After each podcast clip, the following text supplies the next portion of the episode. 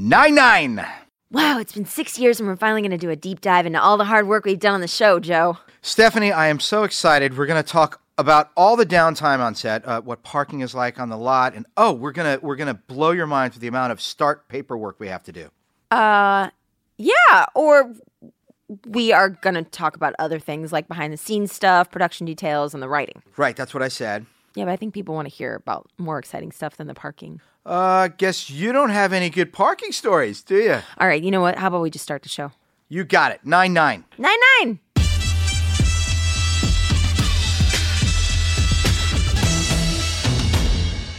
Welcome to Brooklyn Nine-Nine, the podcast. I'm Marc Evan Jackson. I play Kevin.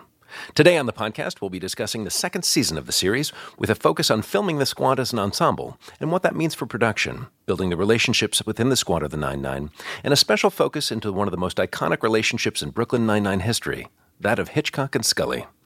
Like last time, we will also dive into a specific episode that displays these themes with episode 12 from season 2, The Beach House, where the squad goes on a relaxing vacation to a beach house, and Jake takes it upon himself to invite Holt, who reveals that he was always excluded from these kind of outings when he was a detective in the NYPD. With us to discuss that episode and more, we have co writer of the episode and co executive producer David Phillips, first assistant director Tony Nahar, as well as Dirk Blocker, who plays Hitchcock, and Joel McKinnon Miller, who plays Scully. Joel, Dirk, Tony, and David. 9 9. Nine nine. I almost went with Hey Baby, uh, but, but following tradition, decided to go with 9 9. Um, it's fun to look back at season two. It, uh, it's it's fun to to realize all the all the story, all the relationship, all the life that's happened. Right? Oh yeah, I, I watched uh, Beach, Beach House last night. 'cause- Mm-hmm. So that was uh, it was interesting. I hadn't seen it since it aired, so that was six years ago. It's some time ago. I'm like, It's, yeah. it's crazy how long ago it was. I had the same experience rewatching it and being like, oh yeah, I remember these things that seemed such a given in terms of everyone's relationships were just being discovered. Yeah, yeah. It, it, I, I, when I watched it last night as well, uh, I had this sense that, wow, everybody was still kind of finding their way a little bit. I mean, everything was there, Sure. but it hadn't been totally fleshed out yet. It didn't seem to me. At least, the one person who I did think was rather fleshed out was uh, was uh, Andre. Was uh, Holt. He seemed solid from the get go. I think Andre Braugher has a bright future as an actor. Yeah. I think, I think, I think- with a little bit of massage, I think there's something there. I think that, yeah. um, it's fun to look back at these. It's fun to see a time before Jake and Amy were Jake and Amy. Um, that seems like such a given now. You know, the that relationship has uh, it simmered and simmered and simmered and uh, and was so uh, lovingly and lovelily uh, wrapped up and and a proposal and a wedding and um, you know, it's fun to look back and see that time before it. Um, let's talk about the ensemble scenes. This show does this very well. You've got a fairly sizable cast. I mean, the core cast is larger than most of most series, right? Hmm. Um, yeah, I, I mean, obviously our AD Tony will have, has to deal with that the most in terms of how many people to fit in a scene at all times. I remember start. I started on season two, so coming into writing for sitcoms, I had such a fond memory specifically for hangout episodes where everyone in the cast is together. Wow, I've I never just- heard that term. Hangout episode. Or just like a feeling of like, oh, this whole story includes everyone, and I had no reference for how those things are shot. Yeah. And to ever even think when you're splitting scenes up that they're just separated. So I was so excited to like get to be a like I was like, yes, beach house. This is gonna be so much fun. And then getting on set and being like, oh my god, it's so hard. I had no idea that it's so manufactured in the production of it that everyone feels like they're hanging out because you're having to pick up things in such pieces and when you're watching it like from me being the like almost a first timer on set being like oh no does it not feel at all like it just gets magically created in everyone's performance and in the shooting Yeah, when you have nine people in a scene, there is so much coverage that is needed. Describe coverage. Uh, you shoot with three cameras, unlike a unlike a traditional four camera sitcom like Cheers or Friends, which is basically filmed theater, right? Like it's on a stage, almost like a Yeah, a proscenium play, stage. yes. Um, this is different. You're in a practical location, a, a room generally that has four actual walls, but you're in there with three three separate camera crews, all shooting at the same time. Yeah, ideally we will cross shoot uh, scenes Mm-hmm. because of comedy. You know, every take's a little bit different. Every take we want to be different. Mm-hmm. You know, levels. So uh, it affects the performance on both ends. So you want to capture that as it's happening Simultaneously, sure. Yes. Yeah. So we try to cross shoot as much as possible. But yes, when you get into a practical beach house location where it's four walls, it can be a little bit complicated. You know, shooting one direction at a time and then. Uh, cross coverage looks to one another. I mean, there's so many layers uh, back and forth trying to get every line, good eyes on each character. With nine people in a scene, they're all looking in multiple directions. Define good eyes. What does that mean? That is both eyes. Okay. um, in, uh, in camera. Are we the are we more strict than other shows you've been on in terms of needing eyes? Yes. Because like- sometimes I'm like, I don't think that you always see someone's face sometimes when they're living lines in shows, but Mm-hmm. I think we're like so specific to it. I wonder if it came out of post or if it was just always from the very beginning. Uh, it did evolve Okay. from post. Um, and also, we're a hybrid of, you know, like Parks and Rec, which was, you know, a documentary style, also cross shooting. Meaning that the that the the characters, the act, uh, I'm sorry, the characters within that were sort of aware of the camera, like.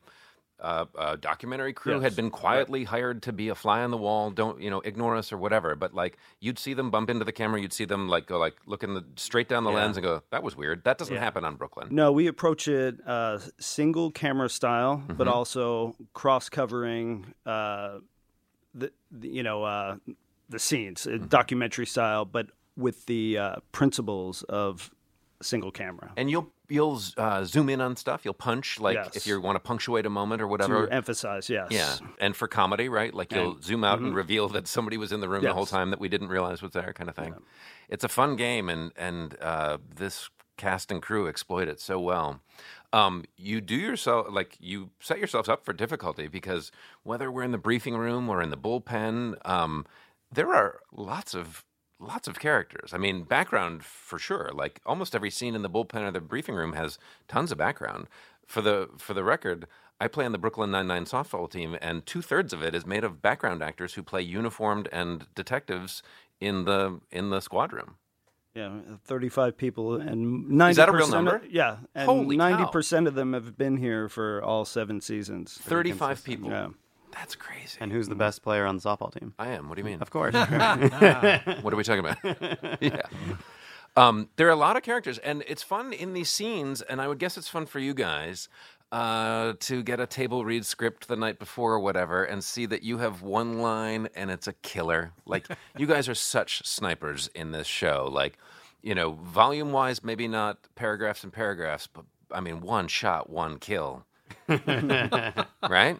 Well, we were. Uh, Dirk has a great analogy. It's kind of like we're on a baseball team and we're the utility players, and they need us to come in and get on base, or actually, most of the time they want us to hit a freaking home run. So, with whatever joke it is, so we have to lay it out there, and and it's also uh, quite difficult because you're not a part of what's maybe happening, and you are asked to just come in and chime in something. So it to to be a part of that timing and to it's it's not as, as easy as it looks. It's a I'm sure. challenge. Yeah, it's a challenge.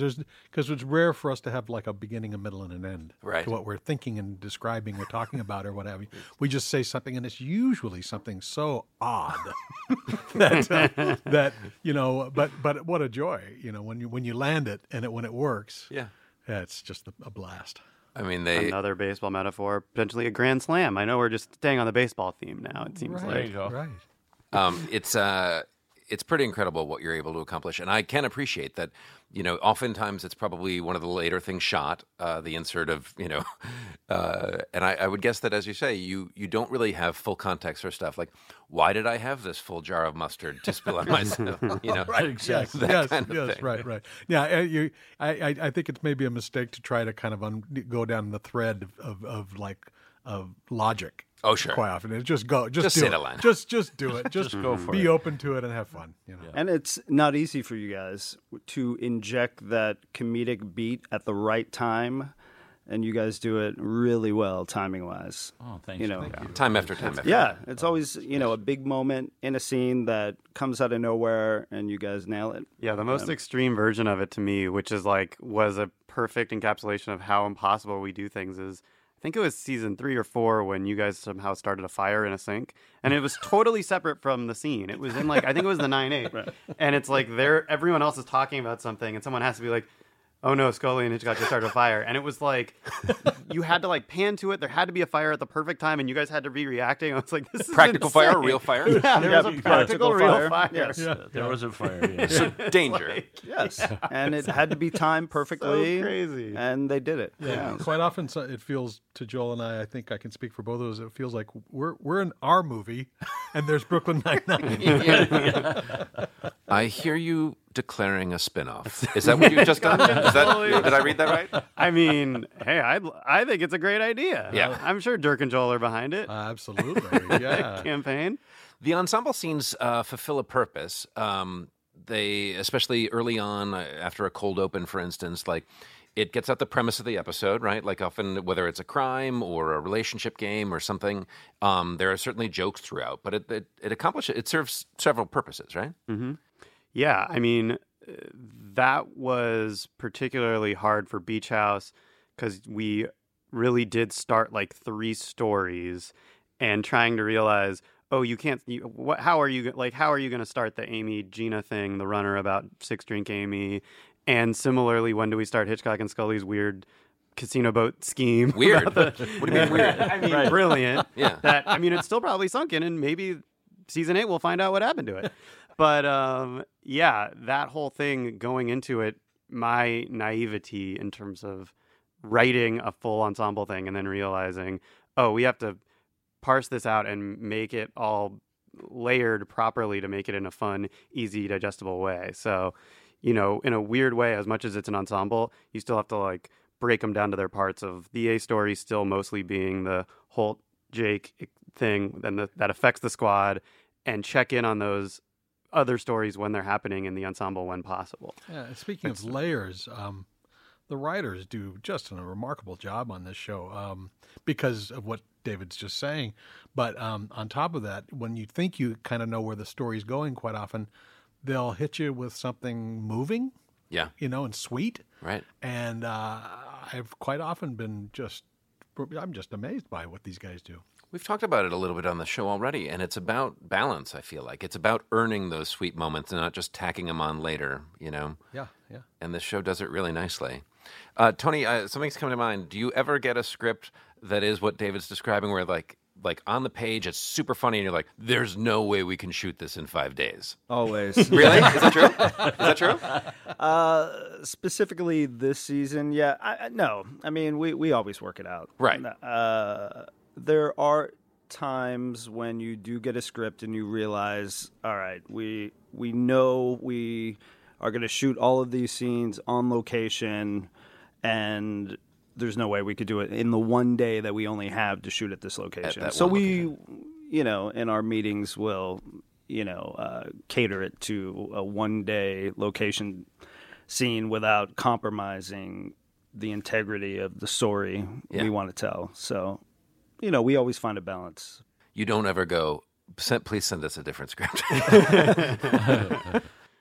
Um, in very gentle words, yes, sometimes. I mean, I would. Think, not a different script. I think sometimes it's very easy stuff of like, you put this in a machine factory and this in a hospital room. Is there a way that it doesn't have to be in a machine factory? Sure. factory? And then a- also a chase scene where it goes from a machine factory to a, a rock climbing wall or something. It's Right. like, wow, yeah, you're right. I guess. Yeah, we could- we think could about simplify that. Simplifying this. Yeah. Since none of it matters and we're not actually writing to it and bringing it down to the base parts of where we're putting it. I'm always surprised. Uh, there was something this season that would be a spoiler, I guess, if I said it, but from the premiere. We can talk about it if it's a spoiler or not. But the quad and the plaza that was essentially written in in this, you know, it's a s- sniper manhunt situation, Mhm. and it's a location that we that we wrote in a dream scenario in a Sure. way that I just was like, wait, we just wrote that this is a huge thing in a plaza. How are you going to see all this?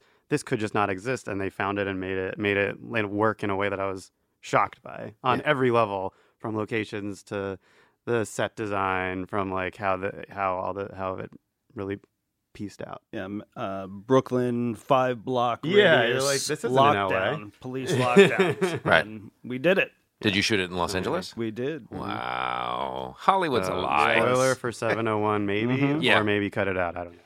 Let's talk a little bit about uh, The Beach House. It's season two, episode 12, directed by Tim Kirkby. Uh, the cold open is the one where uh, Jake sees Gina leaving Holt's office with an opaque bag in a sort of a, a suspicious and guilty way. Um, and he solves the crime right away that Holt's not, Holt's Wearing- not wearing pants. He's what? He spilled soup? Spilled He soup. spilled on Yes. soup. Yeah. A Dan Goor special. I remember when he pitched it, and I was like, "Yep, let's do it." I mean, that's funny. What, what in your mind is a Dan Goor special? Well, I just was like, I think to me a Dan Goor special. I shouldn't say that so flippantly because I don't really know You what have. that means. But now it. I have to figure it out. Yeah. uh, backwards uh, logic is when we've banged our heads against the wall on a lot of ideas uh, for cold opens. And then something like that is said, and we're like, "Yeah, let's do that," and that will be funny when you're like kind of in a desperate way, not not having figured out a, a cold open. Which those are always a conundrum because they're just comedy premises, and sometimes they come out of such easy ideas, and sometimes we're spending way too long just because you're in your head about what can be as funny and deserves to be a cold open. hmm Um, but that was early enough on that I, I don't think we are quite killing ourselves yet with cold open ideas. But that that was a relief to have. Then it just became how are, what what's the structure of it? How do you end it? What's the joke at the end? Kind of thing. Oh, it was such a simple premise, and it was so funny. You know, that's I loved it. Fun to see uh, Andy spill soup on himself as well. Exactly. great, yeah. yeah. How many takes does a thing like that get? Like, you don't want to redress him 40 times. With Andy one. Is that right? yeah. Yeah. He likes to get it in one, right? Yes. Yeah, he likes to Uh-huh. nail it, move on. exactly. That makes sense yes. to me. I get it. Yeah. The detectives are getting away for their detectives only getaway. Uh, Boyle wants a, a, a cool name, an acronym for it. Uh, the detectives only getaway becomes dog. It's Dog Party 15. They're doing it. Um, it was And sort then- of fun to think about Boyle having a beach house, and then you realize it's the product of a divorce, I guess, right? Yes. Yeah. behind the scenes, the whole episode was going to be about a, a Boyle story. Actually, at one point, Really? there was going to be a huge. I don't know in in lieu of which story we went with, but it was very heavily weighted towards Boyle's divorce and getting over his ex-wife because, and we just left these little remnants of jokes that seemed to work on their own, thankfully, but. There were a lot of the idea. I think the core idea was going to be he has this terrible deal in the divorce that he has only three months. He says the worst split. three months He was the like, we split. split The it in the divorce. winter I got months. December through February. Yeah. Winter months, only three months of the twelve. It's like a very On the slight joke, Coast, but yeah. it's crazy. And that was actually the premise initially was going to be like he's then like cleaning up after everything, and he had to like learn how to. And she was like spying on him at some point. Look, this is all a, a story that didn't work. Sure. but it was interesting to realize like, oh Sorry, yeah, some of hasn't those- worked yet. it hasn't worked yet. but there, we it was weird watching it and remembering that because I was like, oh, some of the still funny jokes in it like remained Yeah. in a way that, like you said, like add like a, a little bit of a depth to that. I think that Charles Boyle is a good example of being beta is a state of mind. Yes. Like he's happy with this arrangement. Yes, Oh, yeah. Like exactly. he he doesn't think that he got short shrift in this. Like he's he's like winter winter beach I know. house. He loves it. And then the, the joke a little later where he's like, when mommy's away, we'll Yeah. play. Oh. You call your ex-wife mommy? And he said, not consciously. That always made me laugh so hard. Oh, that's Perfect great. delivery. Uh, when still in the briefing room, Hitchcock and Scully have been curiously quiet, which is rare for them. And they just didn't want to say anything that might get them disinvited. Yeah. Right. Yeah. we weren't even sure at first that we were going to be invited at all. Yeah. And then when we thought that was happening, it was like, shut up. Uh, Gina lays out uh, what she's hoping to have happen during this episode. Uh, she plants the flag in seeing Six Drink Amy, um, and then we see all the shades of Amy. One drink is Spacey, two is Loud Amy, three is Amy Dance Pants. Four, four drink Amy is a bit of a pervert. uh, five drink Amy is weirdly confident. Um, and maybe, just maybe, we'll see six drink Amy.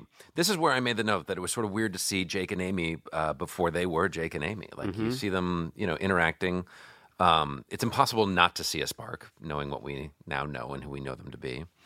Uh, Captain Holt was excluded back in his days. Like he understands that these guys want to go, and the use of the word joshing around in this, that, you know, Yeah. you want to josh, you want to be joshed, you want to be joshing around, um, and he's excluded by the other detectives. Um, and then we find ourselves in Chateau Chateau Boyle. We find ourselves at the beach house. In true Hollywood magic, I would guess that the exterior shot we see of an East Coast beach house um, was not where you were. Correct. Um, were you at a beach house at all? We Yes. were at a beach house. Okay. Um, were the rooms of the beach house all continuous, or was the basement different than the hot tub, different than the living room? The Mark, you're getting to it right yeah, away. the, the downstairs fun party was on stage in Studio City. Yes. The Holt party in the living room, uh, the bedroom that Charles and Rosa go to, and the hot tub and the beach. That was all in Malibu. Malibu. Yes. In one single house? One single house. Yes. Interesting. So Hollywood is a lie. yes. We've been lied to. Um, we are all perpetrating that lie. Mm-hmm. We're all complicit. um, how many days were you in Malibu? Surprisingly, only two. Is that right? Yes. That's and we kinda began the first day in Zuma Beach, very far from metropolitan LA with It's that pretty wa- far up the PCH. with the walk on the beach. That was the first thing we shot in that sequence and uh, everyone was late. Zuma Beach is very far. I think we had a 7 a.m. call that day and we got our first shot at like 10:30 a.m. Oh, that's late. yeah. That's later than than Yes. desired. between towers 6 and 7 on Zuma Beach. Oh, case wow, okay. anyone's interested. Love it. Yeah, I can love go specificity. visit. Yeah. Uh, Was it pretty warm? I can't remember. Oh, but was I remember we had to wear you winter were bundled. clothing and Yeah. beanies. Yes, in the middle of uh, summer. It was hot. You were just Yeah. as miserable walking on the beach, Yes. being warm and hot, as your characters were being freezing on the beach. Yeah, Yeah, yeah. Good acting, though. The Yeah. difference Amazing. between being hot and cold. I Yes. mean, this is the stuff that you want to hear about on Inside the Actor's Studio. Of course. How do you? Wait, is that what this When is? you're hot, how do you pretend to be cold? How do you act cold? uh, we see Terry. He's prepared. He's got a fanny pack. It's got. I mean, it's it's a little bit uh, Mary Poppins hat or whatever, right? Like Yeah. it's, it's, it's got everything in stick. there. Everything in there. Yeah. he's got fondue cognac. yeah. Straight out of the gate, Amy takes two shots. Like Yes, we are destined for for trouble. um, and then it's revealed that uh, that Peralta, you know, was uh, feeling sympathetic. He he felt bad, um, and he brought the boss to the non-boss party. Um, I thought one thing was interesting. Uh, uh, Joel, in this, um, Scully was drinking white wine, which just struck me as like, what? Well, you know, he he Scully is like uh, the quintessential uh, Renaissance man. You know, he speaks French, sings opera. Mm-hmm. You know, uh, Morse code. You know, Probably multiple is- martial arts. yeah, probably, yeah. It's a You're the Blanc. Swiss Army knife of the relationship. There you go. yeah. And I guess does that make Hitchcock just like a steak knife of some sort? kind of a butter knife. Lurking in the gutter. yeah, a little a Spatu- shiv. a spatula. Shiv. Yeah, there you go. By and large, people are bummed that Holt's there because uh, you know they're not going to be able to relax. Rosa's you know quietly dating Marcus, and now she has to do like the potential for small talk exists with her boss. Um, Terry's fine when his slippers are filled. Terry is chill. Hitchcock and Scully get a little bit sinister here. They're like, "Oh, he's the big fish we need for, our, for our what is the scheme? It's a It's a sunken casino. Uh-huh. Sunken, sunken It was a you know a casino, yeah. riverboat casino or a lake casino that had gone under. It's there, but it's you there. know it's underwater. Yeah. but it's there. And part uh, of the pitch was how much does it cost to raise a sunken casino? Oh, yeah. Hopefully less than how much you'll make.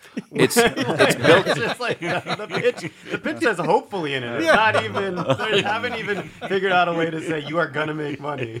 It's They have no idea. really a bad pitch. No But idea. I think like- it's even tacked on, tacked on afterwards. I was like, uh, "How much does it cost to raise a to raise a sunken ship?" Answer: um, Less than it costs. Less Oh, yeah, than a yeah. casino makes in a year. Yeah, comma hopefully. hopefully. hopefully. they have Yes, done zero yeah, yeah, research yeah, on the yeah, subject. yeah. yeah, they've yeah, done zero funny. research. But I did. I mean, that was also the thing with the the "you can't uninvite us now" moment, which they had. You could. It was like a nice backwards moment of realizing this was their plan all along. Maybe they We- were like, "We don't we want to say anything to get us uninvited," and then they have this thing, and he's like, "You're uninvited," and they're like, "Too late. We we got here. Our con worked." Um, Boyle is so weird. Um, the stuff you, you write for Joe to say, and this is a this is uh, just a sketch of it, but he said something texting with. Uh, you know, a boyfriend is the most intimate thing you can do with your fingers, other than washing their hair. Like Yeah.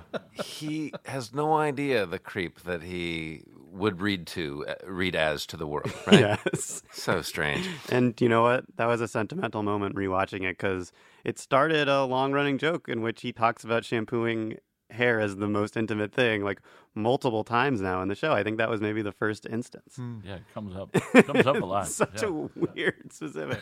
He's going to help uh, throughout this episode. He's going to help uh, Rosa, who actually is interested in Marcus. She's, you know, she doesn't want to mess it up. She likes him. She cares about it, um, but isn't super good at expressing herself. So he's going to do it. He offers to write back with the words "Hey, baby," and she says, "I don't say that." He goes, "You do now." it's great. It's so great.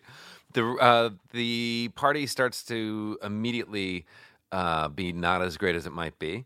Um, they all reference uh, Dave from work, and uh, he looks like a butt. His face looks like a butt, butt faced Dave. And of course, Holt throws cold water on it immediately. He's like, I like David. He's a good cop.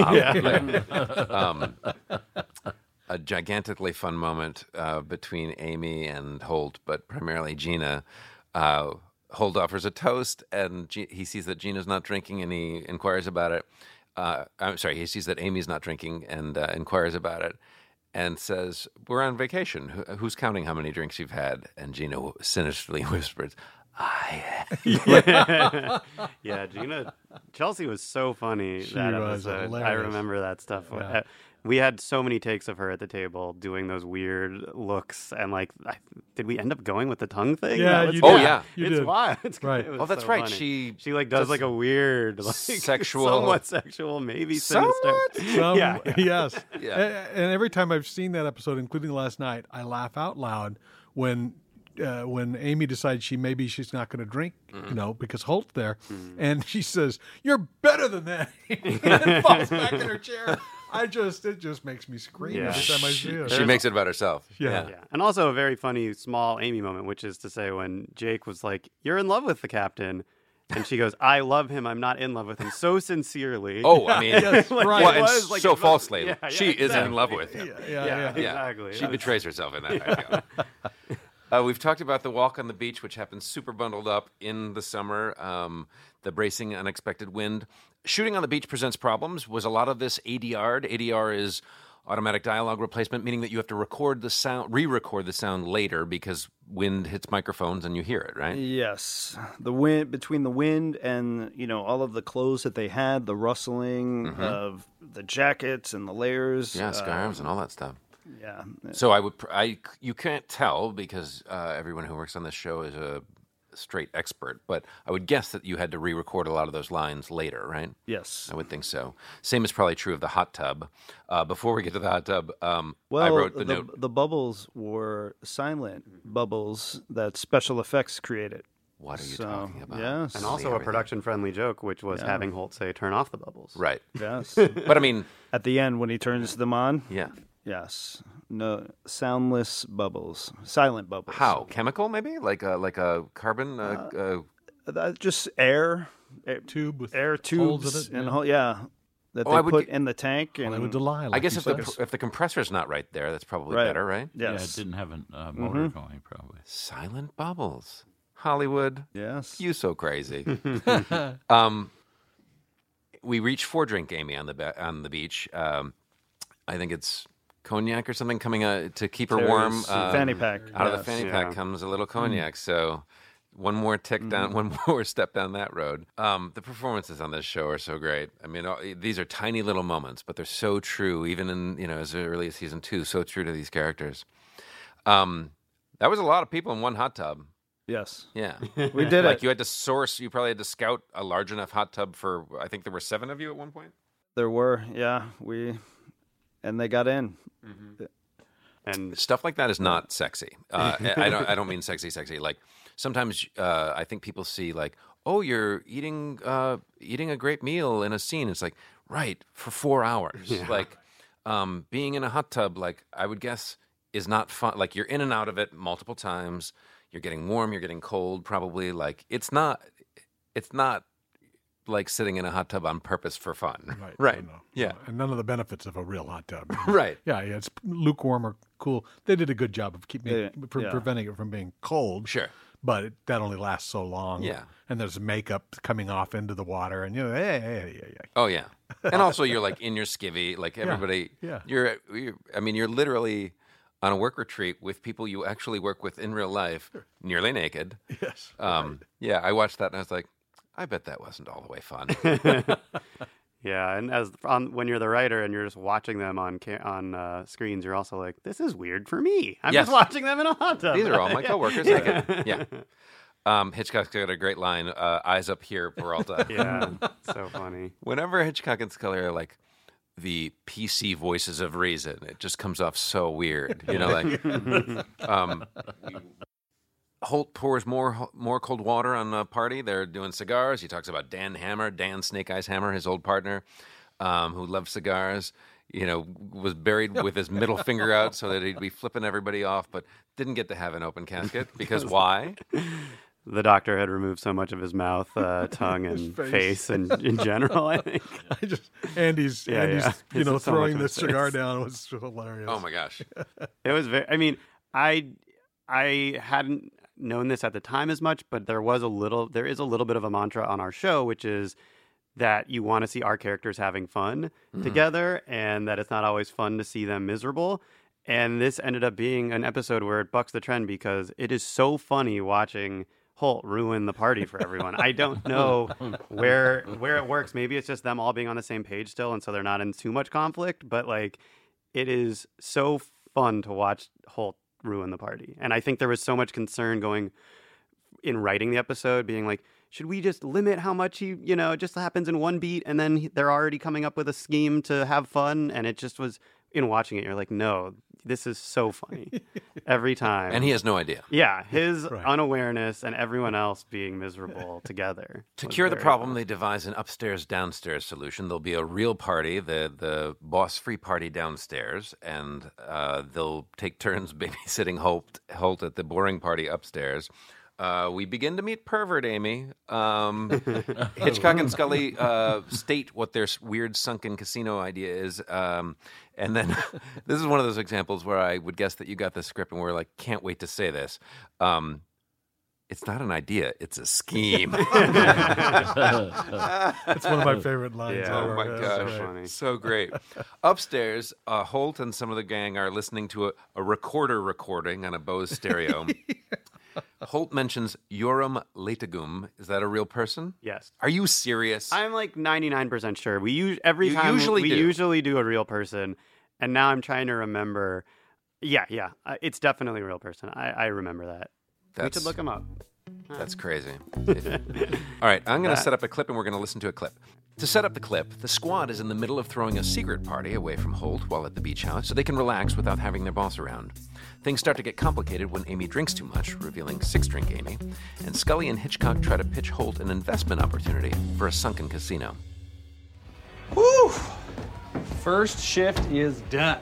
How was it? I'm not gonna lie, it was pretty brutal. But on the plus side, I now hate a whole new genre of music. All right, Boyle, Rosa, and Amy, you're up. Come on, get on it. And under it, bangarang. Names, names, names. Hmm? You don't want to be around Holt in your current state. Say hello to the most confident woman alive. Gah! Drink number five.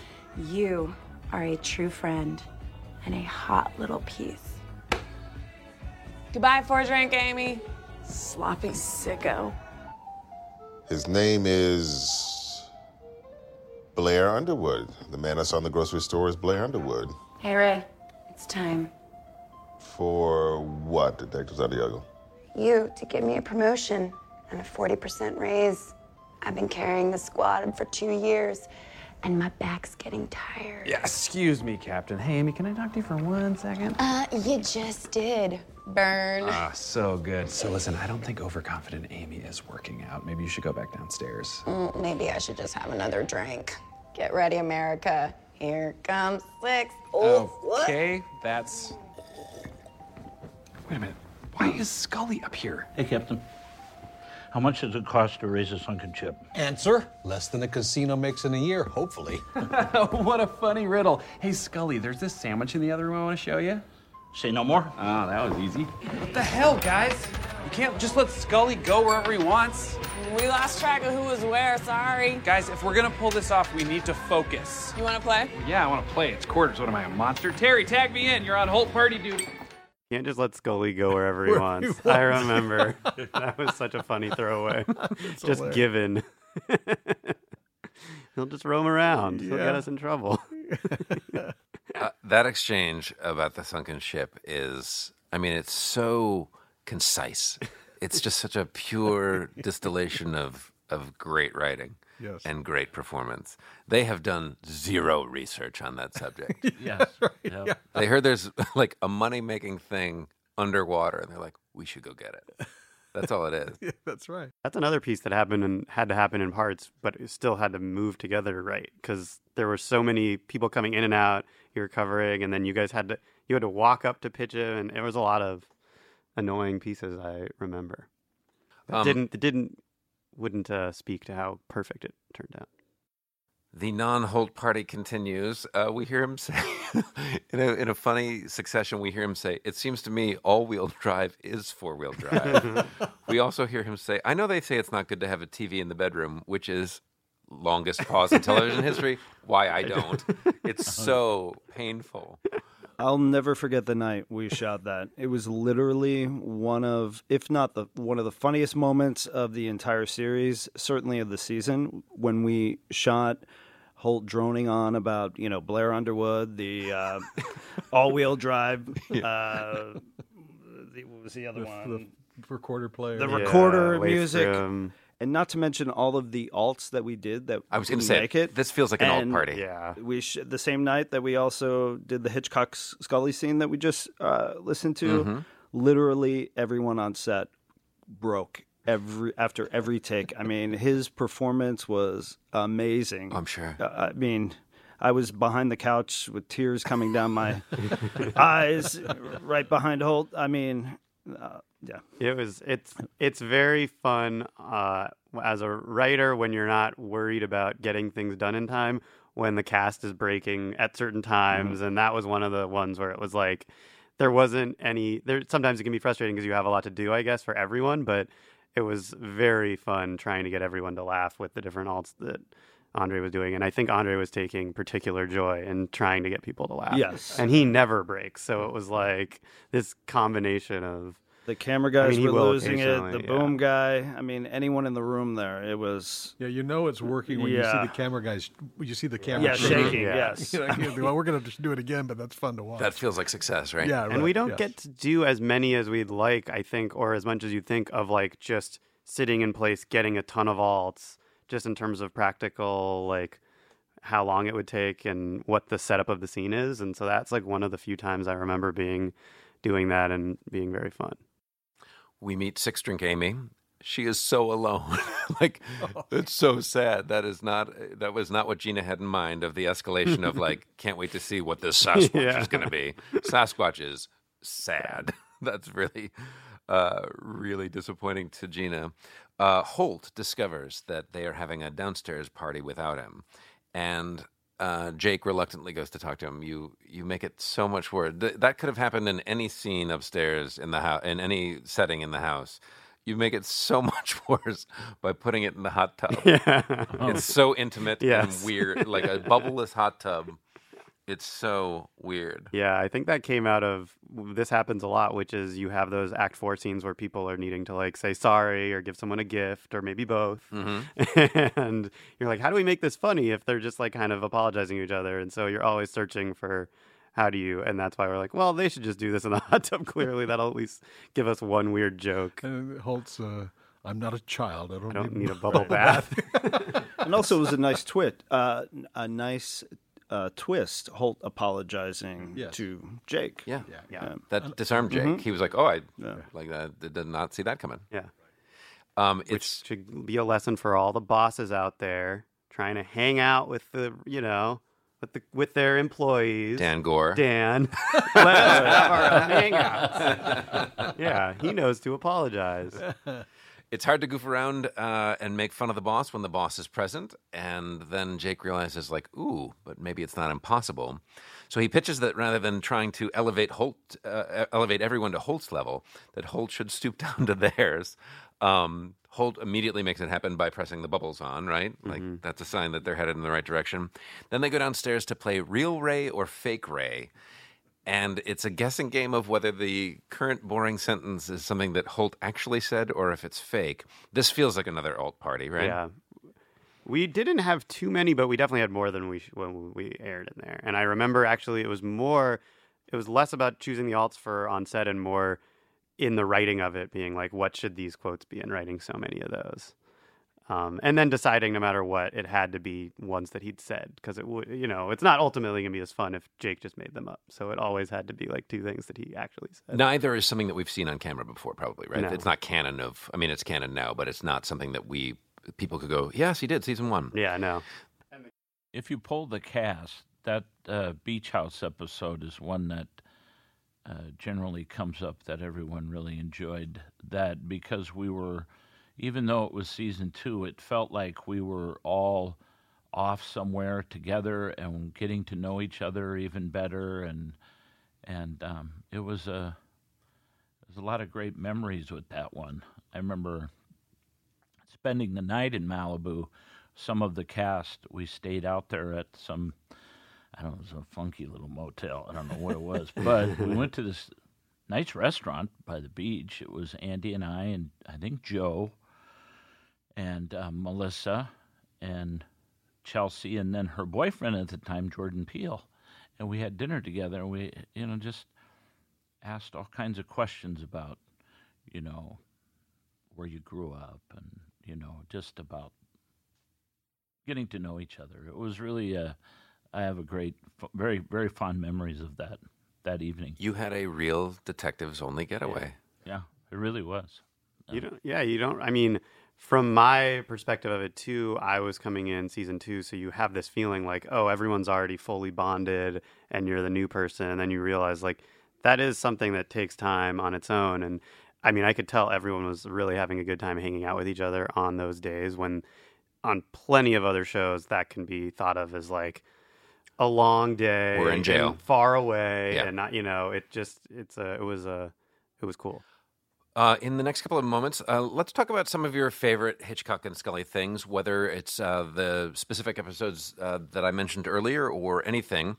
We talked about Captain Peralta, where Scully speaks fluent French when they go to Quebec, Quebec to clear Jake's father of a drug charge. Uh, Scully gets forgotten at the airport. Uh, I Sab- remember fighting very hard to leave you at the airport. that was a detail that was uh, fought over, which is weird because it's just a joke. But I remember being like, "No, we have it's so funny." What do you remember about that? Um, well, I remember the table read. I was sitting on a bench outside, uh, looking over my lines, and I had my iPad with me, and I was learning the French uh, before the table read because I don't speak. You do really sing. But I do sing, yes. Yes. And um, and I remember Dan Goor walked by me on the way way to the table read. He goes, "Are are are you okay with the French? Do you know what you're?" I go, "Yeah, I do. I I, I got it right here." He goes, "Okay, good, good, good." And then, and then I think he proceeded to then recite all the lines to me just to make sure, but it was very helpful. He not speaks in, French? Not in no way for him to show off that he speaks French. Definitely just to be helpful. Big swings at Dan Goor today. You were taking some big I bold. complimented him enough early on. I got to bring him back down. But he he just wanted to make sure when I went to the table read, I was I was comfortable and set to go. So it was it was great. Uh, but yeah, I was I was ready. In Sabotage, uh, Boyle must work with Hitchcock and Scully on a case. Uh, at first, they don't take it seriously, but later prove to be competent by solving it and obtain a written confession. They ask Boyle not to. T- they ask Boyle not to tell anyone, and Hitchcock uh, throws a rock through a window. Do you remember that one? Yes. I, I, re- I remember throwing the rock through the window because there was some concern Oh. about my ability to do so Ooh. because it's a one take deal, you know. And if Mm. you don't hit it just right, um, but I, I stepped up. Yeah. You're a ball player. I, Always. think, I was. Yeah. I can still I can still sling. You things. keep threatening to come out I to the know. Brooklyn Nine Nine to, Yeah. to DH to, Yeah, to come right. and bat for us. Um, I'm going to hold you to it. I remember we really enjoyed doing that episode Yes, and we did. actually solving something and then telling everybody, you know, or telling Yeah. Boyle, don't tell anybody. Right. It's so It's funny. like that was the first reveal that these guys actually could be detectives and were once Mm-hmm. pretty good detectives. I, am having a memory of uh, it was a Thanksgiving episode where I bring a pie or somebody Oh, has a pie and you're like that's not or they're like that's a, it's heavy it's not donuts like you Right. saw the box and just by the way it was being carried you're like that's a pie No, and then the pie is stolen. that's right And we Yeah. help solve it. And we actually we find it. find the pie. Yeah. don't and everybody the thinks that we ate for it. it. Yeah, right. don't tell anyone I remember in the sabotage episode, one of the throwaway lines that was very funny to me was you confidently referring to yourself as two red hot dicks, as if it was like, uh, and just like, Dirk, Joel, Tony, and David, this was fun. Thanks for talking with us. Stay tuned for more Brooklyn Nine-Nine, the podcast, after this. Attention, listeners. This is Andre Braugher. And this is Stephanie Beatriz. We are your official Brooklyn Nine-Nine, the podcast intermission and or mid-show bumper announcers and or palate cleansers and or hosts. That's our official title? It is. We are here to inform you that the podcast is not yet over. That's right, we're only halfway through. We have another panel coming up next with our host Marc Evan Jackson and other great guests. Now let's get back to the show from the official Brooklyn Nine-Nine, the podcast intermission and or mid-show bumper. Enjoy the rest of the show. Nine nine. Welcome back to Brooklyn Nine-Nine, the podcast. I'm Marc Evan Jackson. I play Kevin. For our next thematic segment, we'll be talking about relationships on the show and how they are created and portrayed. We examine the development of friendships, romances, and bromances, including Jake and Amy, and Rosa's coming out storyline. With us today is one of the writer producers of the show, Laura McCreary, writer and executive producer Luke Del Tredici, and Stephanie Beatriz, who plays Rosa Diaz. Stephanie, Luke, and Laura. Nine nine. Nine Nine nine. nine. That, does that get shouted at you at airports cute. and stuff? Um, no, it doesn't. Really? I don't get recognized. Is that true? Yeah, People are very surprised that how different you are than your character. they are. They're Yeah. continually But you surprised. look the same. Yeah, it's visually. I think I do. I mean, Hundred percent. but I I think the makeup does something, and I think the way that I hold my face does something, and Yeah. yeah. So then, and especially if someone's actually already talking to me, then they they're really confused because Um, it's the wrong voice coming out of their face. We were at the uh, NBC Emmys party a month ago or so, Mhm. and um, someone had, Wow. someone had just quick brag. Uh, someone had just like met you and came up to me and was like, "She is so different from her character." Like, I mean, it's endlessly flattering. Tell me more. What a good actress I am. It's really nice, but I mean, it's great. it doesn't. Yeah, I don't get yelled at. Nine nine. I, Terry, I'm sure, can't walk down the street without it happening. I'm sure. I mean, there's only one Terry Crews, That's right? right. Like he. Uh, Thank God, Jesus. Um, a great man once said, Love is like oatmeal, it sustains you. That great man is my pretend husband, Captain Raymond Holt. Um, talk a little bit about, uh, you know, you come in, uh, the pilot for Brooklyn Nine-Nine's been made. Um, romance in a show like this, I think, is necessary because these characters, as it turns out, are human, right? And romance, love is a part of human life. Yeah, I mean, I think so. I, It took way too long. I- uh, you considered whether it so was. I guess long. it- Eh, yeah, I, I mean, guess you guys all it. agree with that? Is yeah, that- yeah, is that a definitely, thing we all definitely, feel? Am I on a on this one? um, no, I mean, I, I think so. I, I, I think the interesting thing about it is that we started out trying to be like, we're not going to do any of that in the first half of the series, first half of the season, first season, really. And Yeah, Ten episodes or so. not even a directive in that way. Like as a as a staff, we were more uh, breaking the Rosa Charles stuff than the Jake and Amy stuff early on too, because we were just like, let's see, let's try not to make it too much of a will they or won't they. You know, that's always a great part of every show, but. Uh, it was definitely more about the cases and the people and getting to know all of them. Yeah, I mean, I think the interesting thing about the romance stuff on this show has been when we introduced Jake and Amy. I think it was a little bit of a course correction for the character of Jake initially, which is that Jake had been in the first half of the season. There's a little bit of a like playboy.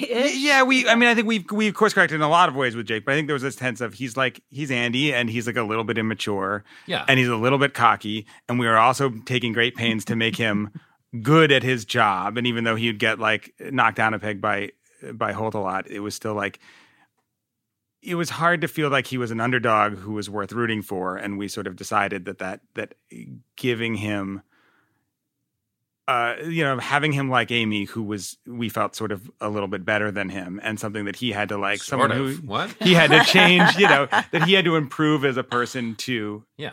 be uh, like in a position to to you know like make that happen like humanized him and in the same way i think a little bit the the kevin relationship with holt is another way that sort of was like you know it's it's in there to give you a softer side of holt to sort of like break holt is in the context with his employees especially not always so like loving and soft and it would give us a little bit of a glimpse into it giving giving the audience and also giving the other characters a glimpse of holt being And soft like Cheddar that really much more than you. No offense. Yeah. For sure, obviously. Love That's that the true that's the true love story of this Yeah. of this story.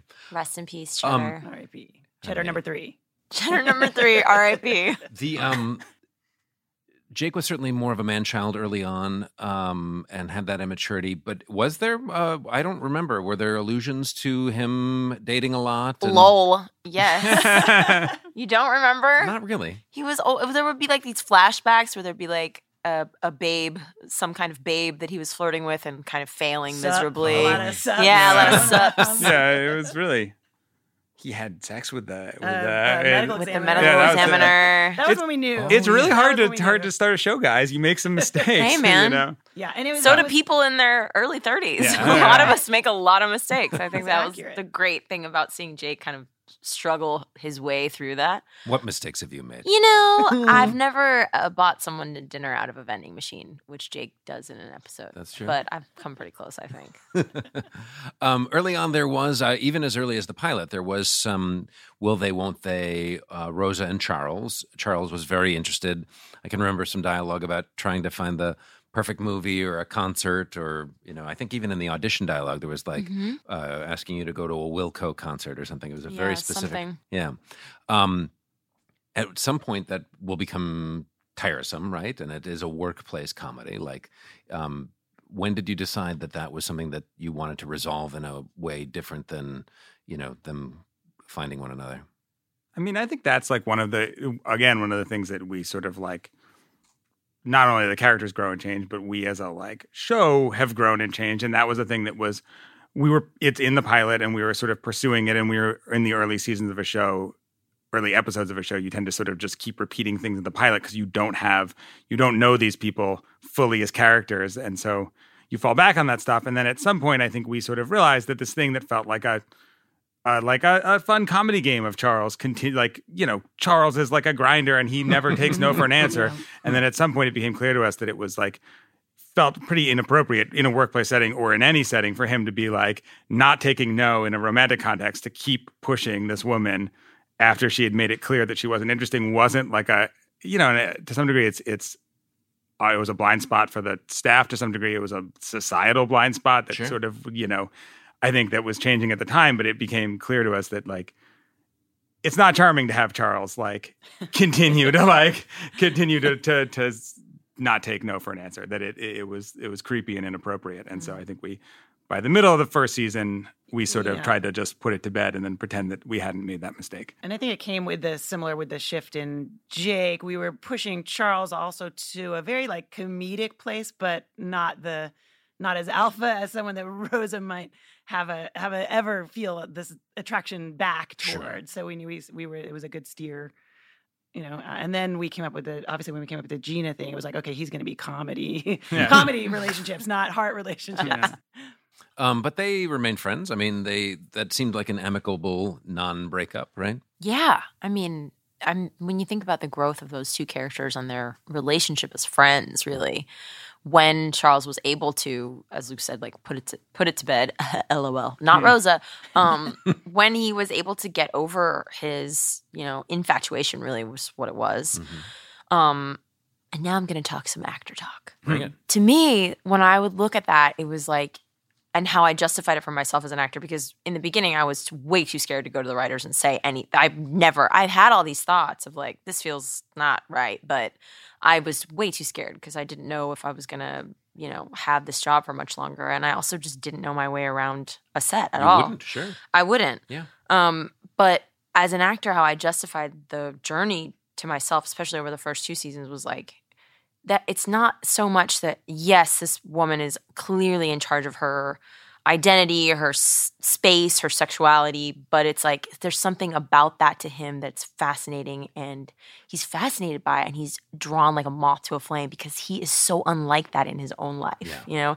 He has no way to get at what rosa just sort of floats through life doing. Only later do we find out that like it's really mostly just armor that she's put on herself, right? Mm-hmm. But that's also the other part of their journey, which is he's the first person that she says openly like this is who I am. I'm bisexual to him. And I think that that was such a great thing uh, sort of ride to go on that that, mm-hmm. that really the writers and Dan took us on cuz like to have that be those two people from for, for that to be what happened on the 99th episode as opposed to like where we started was really special i thought and so smart and well thought out It also serves to, I think, point out their closeness. You know, that uh, Boyle overhears a woman's voice on your phone say "babe," and Mhm.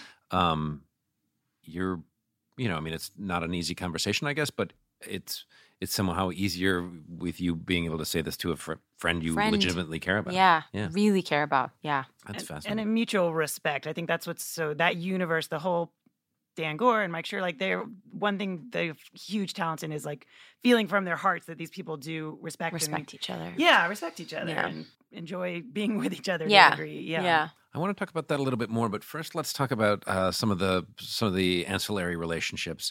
Uh, Charles Boyle has had a lot of relationships for as much of a non-alpha or whatever. Like Mhm. he's an interesting figure.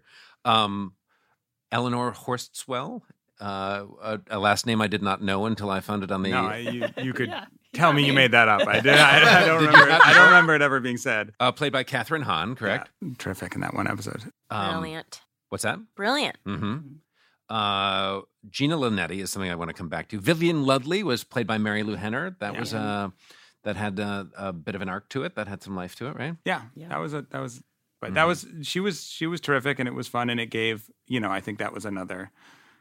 It's nice to see those episodes where Charles is really like gets to be a little sad or a little vulnerable. It was fun to realize in the rewatching the party uh, just a couple of weeks ago that um, uh, Vivian was a, a colleague, is a colleague of Yeah. Kevin, and it's a little bit they hook out, they you know make out in the closet with shiso leaves or something. Yeah, I mean it's that's scandalous. a Uh, lot went down at that party. Party. Genevieve Mirren Carter, played by Marilyn Mary Lynn Rajskub. Um, I mean, so good, right? Yeah. Um, a lot of these seem to be sort of five episode arcs or appearances or that sort of thing. Is that right? Yeah, I She mean seems like she was longer, right? she's still Yeah, around she's in the world, not- but she's you know I, I think a there's a blessing and a curse of being like a, a well-regarded show, and Mm-hmm. the the the blessing is that you know it's people like the show, and a lot of people from the cast to the writers have relationships with their actors, and we're able to get this incredible stable of guest stars, and they are like we've had such incredible people on the show always and and we're always able to find talented people but then the problem with casting talented people is then they always are working constantly and always busy, Busy, and so yeah. it's it's a huge struggle for us to keep people in our world you know because they're the actors are always like they're not, most good working actors you know aren't always available to, to like do a three episode arc one season and then then just pick up the phone a year later and be like come in for two and there's Right. there's been like I don't know, Gina Rodriguez jumps to mind as a Mm-hmm. you know as like someone who we loved and who loved the show and we wanted to do a thing with and then we got one episode and then we were like oh she has her own television show and a blossoming movie career and Yes. you know and that's happened a lot I think with Mary Lynn there's times she's had uh, there's times we've thought about her and she's been a regular on another show and If that's why you haven't shot the episode as promised in the Boyle Linetti wedding of Holt and Kevin renewing their vows, um, I'm around. sounds like you're shooting this babysitters club thing though so That- that's wrapped. I'm done. it's so funny to think back and realize that a relationship happened between Charles Boyle and Gina Linetti. Like that's a little bit crazy. I mean, it was a lot crazy. It's a lot it crazy, was a lot right? of fun. Yeah. Uh, what was talked about? Where did that come from? It's unlikely, right? God, I, I what was the episode where it was outed in front of everybody? I feel like we would have been That's- building to that. you for a wrote long that. That's the oh, That's why I remember it. The mole. That's right. Yeah, you know, you probably, I, I remember God. spending a month breaking that. Yeah. um, Yeah. The yeah, that was yes. But I feel that like it was a long talk about like how long is it going to be secret and when is it going to be revealed to the rest of the staff, the rest of the precinct. Yeah, I mean, I, I think that's an interesting one too because you're like we're always trying to balance being true to the characters and having them be feel like real people and also where comedy. And sometimes you do things that are funny. And that is one thing where like we think it's funny you know and it's sort of it's sort of like you work backwards which is we thought the two of them would be funny together because it, it seems we liked the idea of giving like putting Gina in this relationship where she was didn't like that she was in the relationship and yet like wasn't also like couldn't extricate herself from it because something was drawing her to it and we like that and then you're sort of like and it seemed funny the two of them and their dynamic and Charles like their relation their approaches to relationships seem so different and we wanted to do that and then you sort of work backwards from the characters to like work backwards from that the thing we created to be like why would the characters be doing this? Um you know which is a thing you can also do earlier in a show where you're like you can make a choice for a character and then say okay well this is part of what they do. And in s- sixth or seventh seasons with these with these people it's harder to make big choices without being like this just doesn't feel like the person Mm, we've established and 22 episodes in or whatever that was it could be because that was the end of the first season. you can be a little more like okay maybe this is you know there's then you start being like what is it about gina that that allowed her to get into this situation? Or you know And then you decided that that wasn't weird enough, so you had her mother marry his Yeah, dad. They had to Oh, yeah, become brother and sister. So good. and you were about to storm the writer's room and be like, "This wouldn't happen." No, I was like fully in support of it all. Those scenes were just brilliant. The two of them paired together and Chelsea just berating Joe with comedy. It Mhm. was brilliant. Pretty Brilliant. relentless. Relentless. Um, I mean, there's so much to talk about. Uh, there is a Boyle Peralta bromance, right? There's um, oh yeah there's a there's a platonic uh, love affair that happens there. Um, there's terry and yogurt mhm. the great romance of the show Mhm. We were, especially early on, we were very aware of um, they had to be not just like network good at their jobs, but they were police officers holding up the law, and Yeah. it's a di- so they had to be good at their jobs, which in a way was it was constraining in terms of story breaking. Like you can't have a lot of conflict. Jake couldn't mess up, and so a way he could mess up is how he treated his best friend Charles, and so that led to a lot of really great stories between them about their friendship. Just most and partly because we couldn't have a lot of stakes early on anyway in the policing. hmm I, it just occurred to me that it's um, it's sort of that cartoon like bulldog and chihuahua kind of relationship, right? Hmm. like uh, Charles loves Jake, like he loves, Loves that guy. yeah. Um, I think it's very interesting to realize that the one who seems like perhaps the most emotionally unavailable, the least likely to to put themselves out there, is Rosa Diaz. Rosa Diaz has had a lot of relationships in She the has. Yeah, She's had she's had a few. Yeah. Yeah. she's got a real life. She's living her best life. I mean, you know, she's trying. I Mm-hmm. don't know if she's living it necessarily, but she's definitely trying. Um, talk about Adrian Pimento, played by Jason Mantzoukas. I love Jason What. Mantzoukas. He's I mean, he's he's a loose cannon. he's a loose cannon, and that it makes it so fun to act with with a loose cannon. It's also like you can't be a loose cannon because two loose cannons, it's like there's no room. That ship's gone. Yeah, it's That gone. It's gone. gone. Yeah. It's gonna blow it up that's from the inside bottom out. of the ocean. Yeah. Um, but he did t- teach me a lot about relaxing in a scene and like Wow. riffing. Yeah. Because I think I, for a long time I was really scared to riff, Mhm. and then Jason came and I was like, "This motherfucker is riffing all the time, Yeah. and he's guest starring. I am on this show. I bet if I do that, I won't get in trouble." So it was. He's really fun. He's really fun, and like just easy to play those fun scenes where we're making out with each other. Mhm. Fun, easy Um, you know, just to make sure that the audience that's listening to this, many of whom may be teenagers, are Mhm. listening.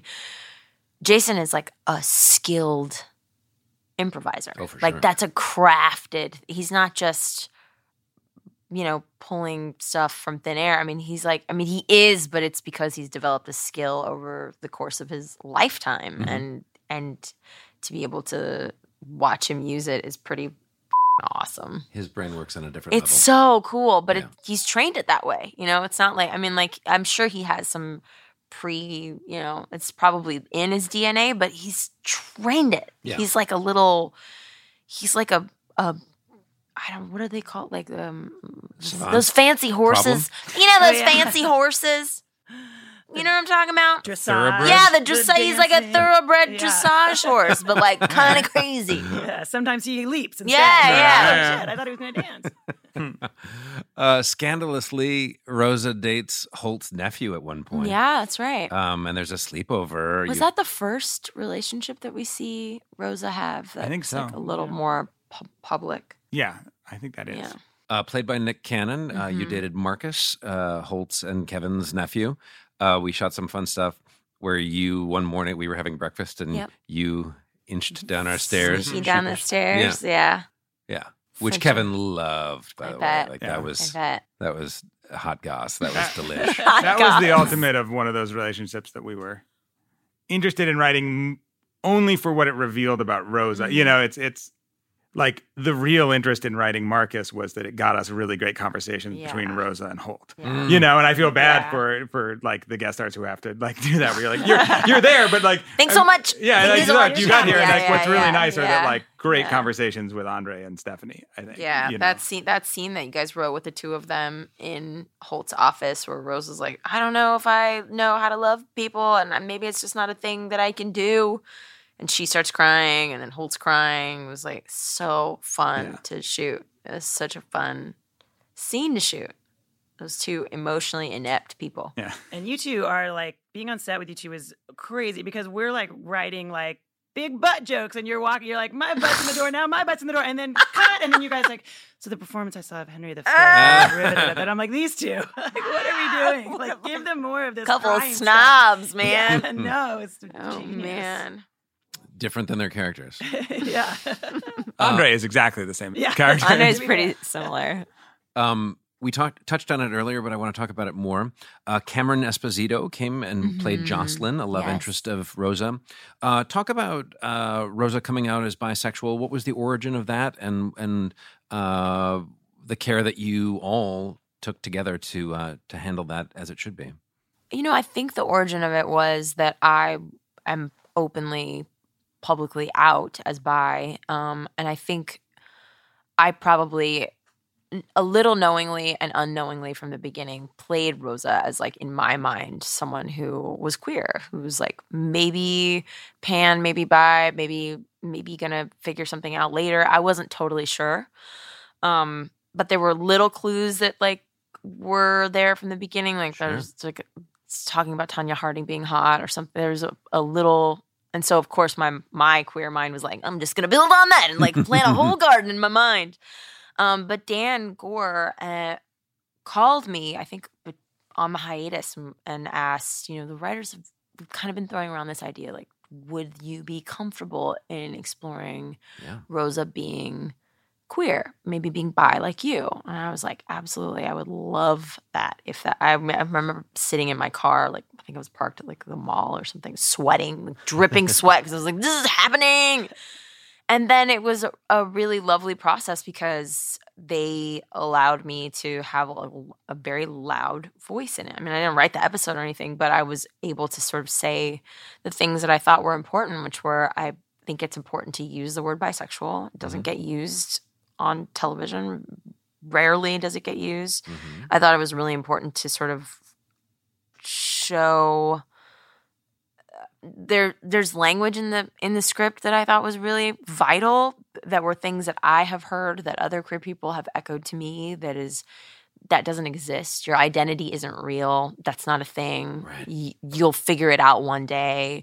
Eventually, especially for bi and pan people, you could well, you could choose, you know, the opposite sex. So the opposite sex, quote unquote. Uh, so it'll be fine. You know. Um, Stuff that a lot of people hear from their parents. Or yeah, their- and and like uh, sometimes the gay community too. It's like a bi erasure is a real thing. It's very real. It's like um, because you are really most of the time defined by the partner that you're standing next to. So to be out and loud about being bi is kind of a a weird, tricky thing for people. It still is. Um, but they were really the whole writing staff was really awesome about it. Um, yeah, It's great. It was It's, um, amazing. I think that shows like this will, with hope, make it easier for people to acknowledge who they are. Uh, you know, ha- having seen it in the mainstream. Uh, what was it like in the writers' room? What uh, what conversations were had? you know, I think at that point we didn't want the character of Rosa to stagnate, and the first things you sort of ask yourself are not what are like new things that we can just create out of thin air, but what are things that we know that you know that as the char- that we can find from Stephanie that that like would allow us to really ground the character, and that's again where like maybe that's good writing, or it might just be pure laziness because we're like, well, we could come up with something, or we could just like steal from someone's real life. Um, Yay but I for think we- laziness, I think we wanted to like you know find a way to really ground the character in something that that Stephanie could relate to because I think a lot of our best performances come when we're asking the actors to do things that are close to something that they actually feel and think. You know, it's like you just wanted to do something that would feel authentic and Mm-hmm. and real and I think that's why we wanted to get Stephanie's input as much as possible on it cuz you you you're never good we're you know a bunch of us are in a room you, with a lot of different experiences we'll never write something like as authentic as Right. someone who's like I mean, lived this exact story. that's what they. That's that phrase that's getting thrown around a lot. Like, no stories about us without us, Mm-hmm. right? I, and I think that that's true. I think it would have been, it, it could have been a huge misstep if they were like, "Great, we're going to write this. Bye, see you later." Right. But this isn't a show that does that. This doesn't. This this head Meaning that writer doesn't do that. You had input. yeah, it was and it was important to them that they had that input. And I think this show's always done a good job of of letting everybody exist in the world as who they are without it having to be a hammer on anyone's head. Like with Holt and Raymond over the years, you know, now with it it just does a good job of not having to n- not you know, not having to yeah, hammer in the head again. I don't know how else to say it. Sure. I mean, the just- most interesting it's thing really about nice levels of realness with Mm-hmm. everything. And I, you know, the most interesting characteristic of of uh, Santiago and Diaz are not that they're Latina. The most interesting that's right, characteristic about Holt is not that he's, you know, uh, gay or black or you know, like they're these are really complex and vivid characters that have been drawn. Yeah, it's an interesting dilemma for us in the writers' room because I think I think we all felt from the start of the show that the thing that was sort of interesting and important about the show was that it was very diverse, but we were not trying to like tell stories about diversity. It was just presented as a reality of the world that Holt was gay, but it was didn't define him, and we didn't like very few of the stories were about him were about him being like gay or a gay African American man of a certain generation. We just sort of he had a totally different comedy game, and that was just a fact of life. And sometimes he talked about his husband the way a character would sometimes talk about their wife, but there weren't stories. And we always really liked that. But also, as we've broken out later seasons and done more issue centric episodes where we've mm-hmm. called you know we've called more attention to some of these things. We also you know people respond to those really well too you know and sometimes you're like sometimes the really subtle thing of being like we're being quietly you know quietly important by like being diverse but never talking about it. You're like is that actually great or do right. you want to call we attention to actually need to point at it. you know and so it's like and then and then sometimes you do a couple of big episodes. We did the one where terry was racially profiled. We did the episode game night where where rosa came out. And it's like you get a lot of attention for those. I think those are really good episodes we're all really proud of. And then there's a temptation to be like we should do more of those. Those are like the people seem to really like them. And you're like have to remind yourself like no no it's part of it is also just that these people that's not the only thing we're doing and we're not trying to make a It's still a half hour comedy, right? Like Yeah, it's, and not, what- it's not meant to be after school special, but it's meant to be socially relevant and meaningful. Yeah, and there's there's there's value in educating people, but there's also value in just normalizing things for people Mm-hmm. Mhm. without like having to call any attention to it. You Mhm. know, and I think that's it's not a it's not a, a, a an unhappy tension, but it's an interesting tension in the writers' room. Do you acknowledge that the only misstep that maybe you've made throughout the seven seasons of uh, this show is uh, depicting Holt having had previous relationships? I'm mentioning uh, specifically Frederick, played by Nick Offerman, and that we, that we never need to see that again. Um, That duck will come back. yeah, I mean, it did give us yeah, Holt pushing that duck off the bridge, which is one of my favorite So moments in the show. Um, I'm sorry. So that's a yes. I mean, but this is like it provides depth for Kevin and Raymond. I mean, if it was all like sunshine and happiness, it wouldn't. You would have nothing to. You'd have nothing to play. You need the you need the you can't be all pepper. You got to pepper in the pepper. Is that Mm-hmm. the only relationship we've mentioned? I feel like this year we've talked about another one, but now I don't remember it. Yeah, I think it's the only one we've seen. I We've could be wrong. I. I won't. We certainly I- have said I that haven't you've been together. episode. Yeah, that's true. We've said you've been together for a long time, and that he's very faithful. Um, Terry Jeffords has a loving relationship with Sharon, played by Merrin Dungey. Yes. Um, they have a stable and, and loving home and a couple of daughters. There's that's another brand of romance, right? It is. I mean, there's you know, again, it, you know, it's it's a hard thing because you're like, yeah, we see Terry as being like Terry Crews himself, like a, a real like strong family man with a great relationship with his you know wife and daughters, and sometimes you're like. You know, I think on a family show where you can like go into the minutia of like a fight between the husband and wife about like putting the laundry away or whatever. We don't have that opportunity because we're a workplace show, and so it's mostly and there's sometimes there's like a again just a desperation to find story where we're like should we should terry and sharon have problems it would be would it be funny to see terry dating and they're like no it's okay it's just like you know it's a we we're not going to go down that road we like that it's like a stable loving relationship and you know i mean i think a thing that happens to a lot of shows You know, it would be funny to see Terry dating. it would be it would be funny you know It's but funny it, to see his it would- heart get broken in those Yeah. flashbacks. no it would yeah, be that was great. The Japan stuff. there's a lot of like story, but it's also like we, I, I you know, I mean, I think there's also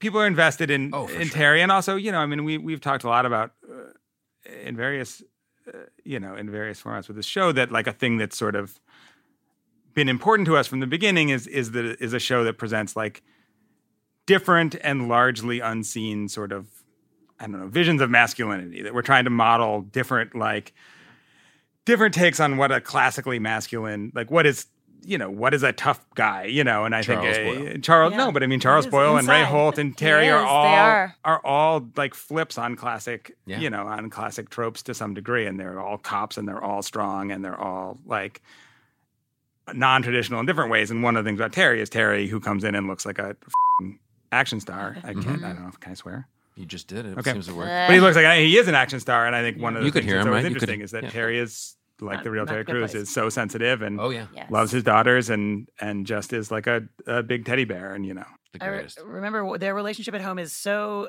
docile and perfect that it took us a while. Many episodes took us a while, but the vasectomy episode and a big writers' discussion is like, um, should he maybe talk to his wife about this and not just Jake? like, I was like, okay, well maybe there's a Sharon saying, well, but Jake's funnier. Like, Hmm. but it's like they're so like the boat's going so smoothly at home Sure. that it Yeah. you know, doesn't always occur to us.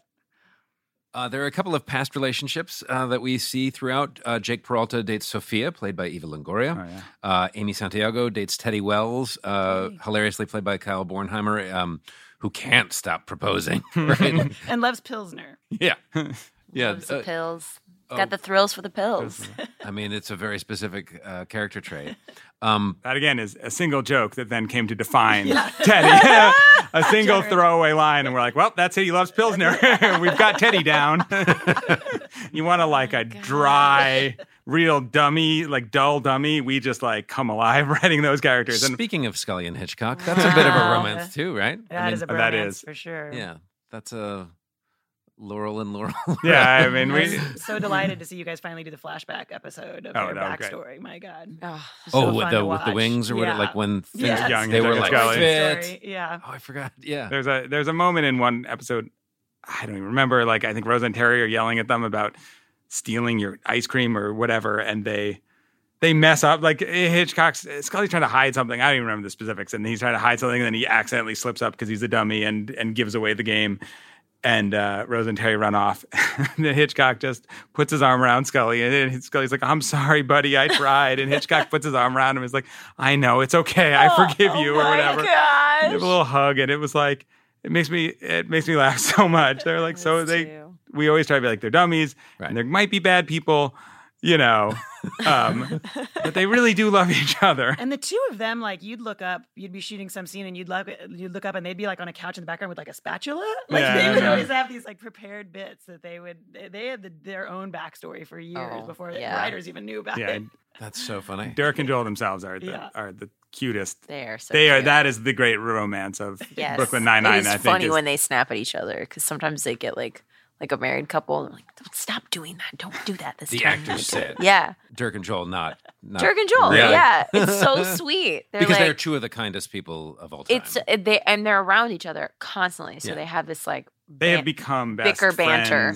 Yeah, they're off- best friends. off camera. Amazing. They Yeah. are like whenever we have. I mean, in the last couple of years, we've gone to like Comic Con and like they show up wearing the same shirt, They're like not so coordinated. funny. they both grew a goatee at the same time. It was like They're so funny. uh, yeah, it's they're really in sync. It's That's delightful. adorable.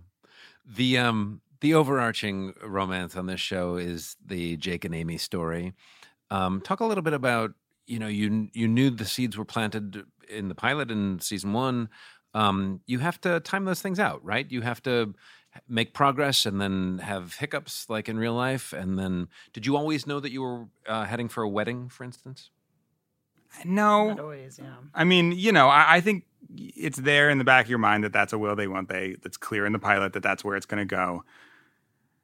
You know, an interesting thing about a TV show is you have certainly a network TV show. You have all these stories that you want to tell, and you think like, oh, that'll be fun, and we'll pace it out. But also, right away, you're like, you don't know how many of them you're going to get to make. You know, we're picked up for what at 13 to start, and you're like, these might be the only 13, and then you and you're sort of like five episodes in, you might be like sitting on the bubble and they might be thinking about canceling you. And you're like, should we just be like fast forwarding to this romance stuff to try to get all of our good ideas into the first 13 so the audiences like it and we get picked up for more?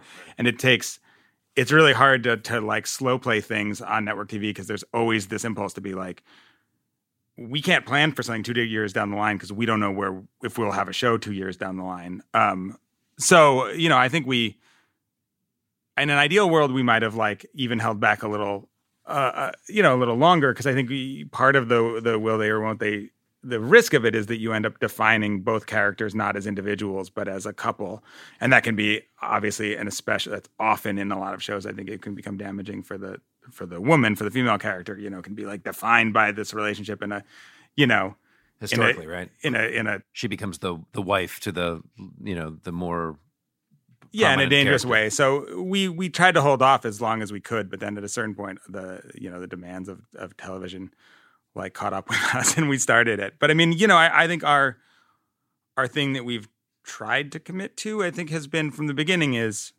pretty much from the moment we got them together we said we want it to work between them and we don't want it to be a thing where they just to have a story they break up and it's mm-hmm. awkward and they date other people and they're jealous you know we just like we thought like an interesting thing would be to try to model a a model a like good healthy relationship in which they could both grow within the relationship without you know having to fall back in ways that make you you know just it's, it's you know it's it's hard because it's it's you get a lot more story and you get a lot more comedy out of conflict easy comedy out of conflict but it is in the end of the day you're like that also makes people kind of like and it can work and friends did it did terrifically and people still like are obsessed with that and i understand why but also there's something nice about just seeing two people like be happy together and say like that's a thing that can happen Was uh, has it ever come up that uh, do you ever question uh, whether title of your sex tape is still in the zeitgeist? like, you know, uh do question you whether- understand my Has question? that fallen Do you know what I mean? Like, no, I just mean like in a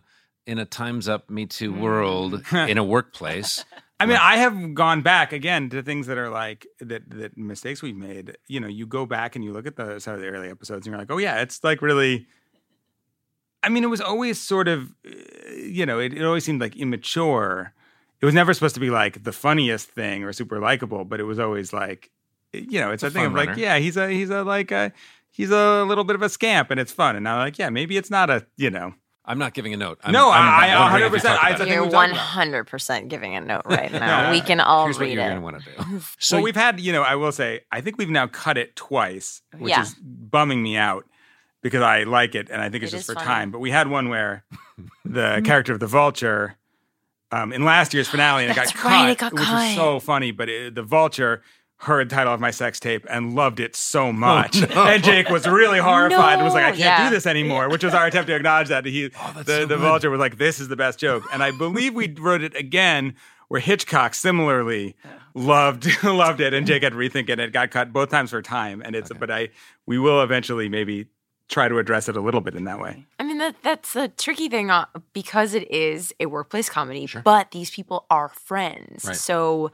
there is there's some kind of boundaries that they've established between themselves before we've ever pressed play. They they have the consent and and uh, I I think so, and there's not a power imbalance really between the, these people because they're all other than Holt and and Terry, they're all detectives, so they're they're equals, They're right? yeah. They're peers and equals, and they're friends. So among friends, there can be boundaries established about joking about sex. I mean, and it depends on who your friends are and what your boundaries are like, you know. Um, but I think that that's I- when I think about it, I think like, oh, that's a that's a boundary that was established before. That makes um, yeah.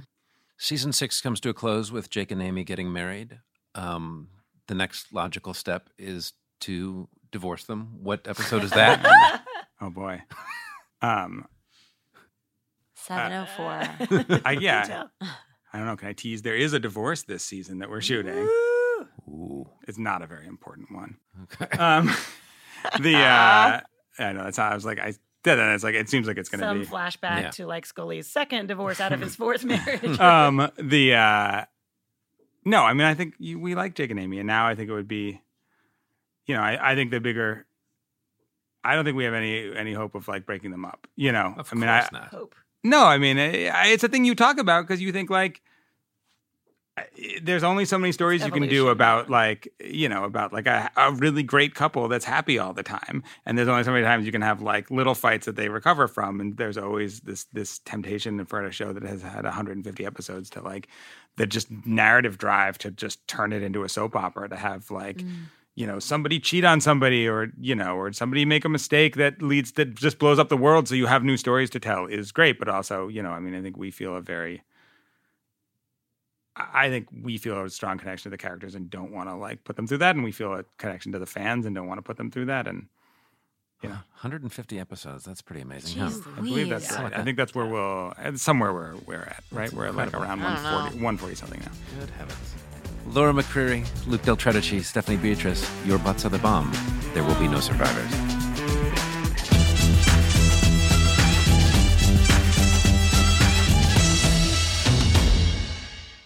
Hope you all enjoyed that as much as we did. I'm so happy that we finally started getting into all these behind the scenes things, and there's more to come. Brooklyn Nine-Nine, the podcast, is hosted by Marc Evan Jackson. Produced by Grant Rudder, Edited and produced by Trey Booty. written by Bo Rollins. With coordinating producer Beatrice Shaheen. See, you next time. Nine nine.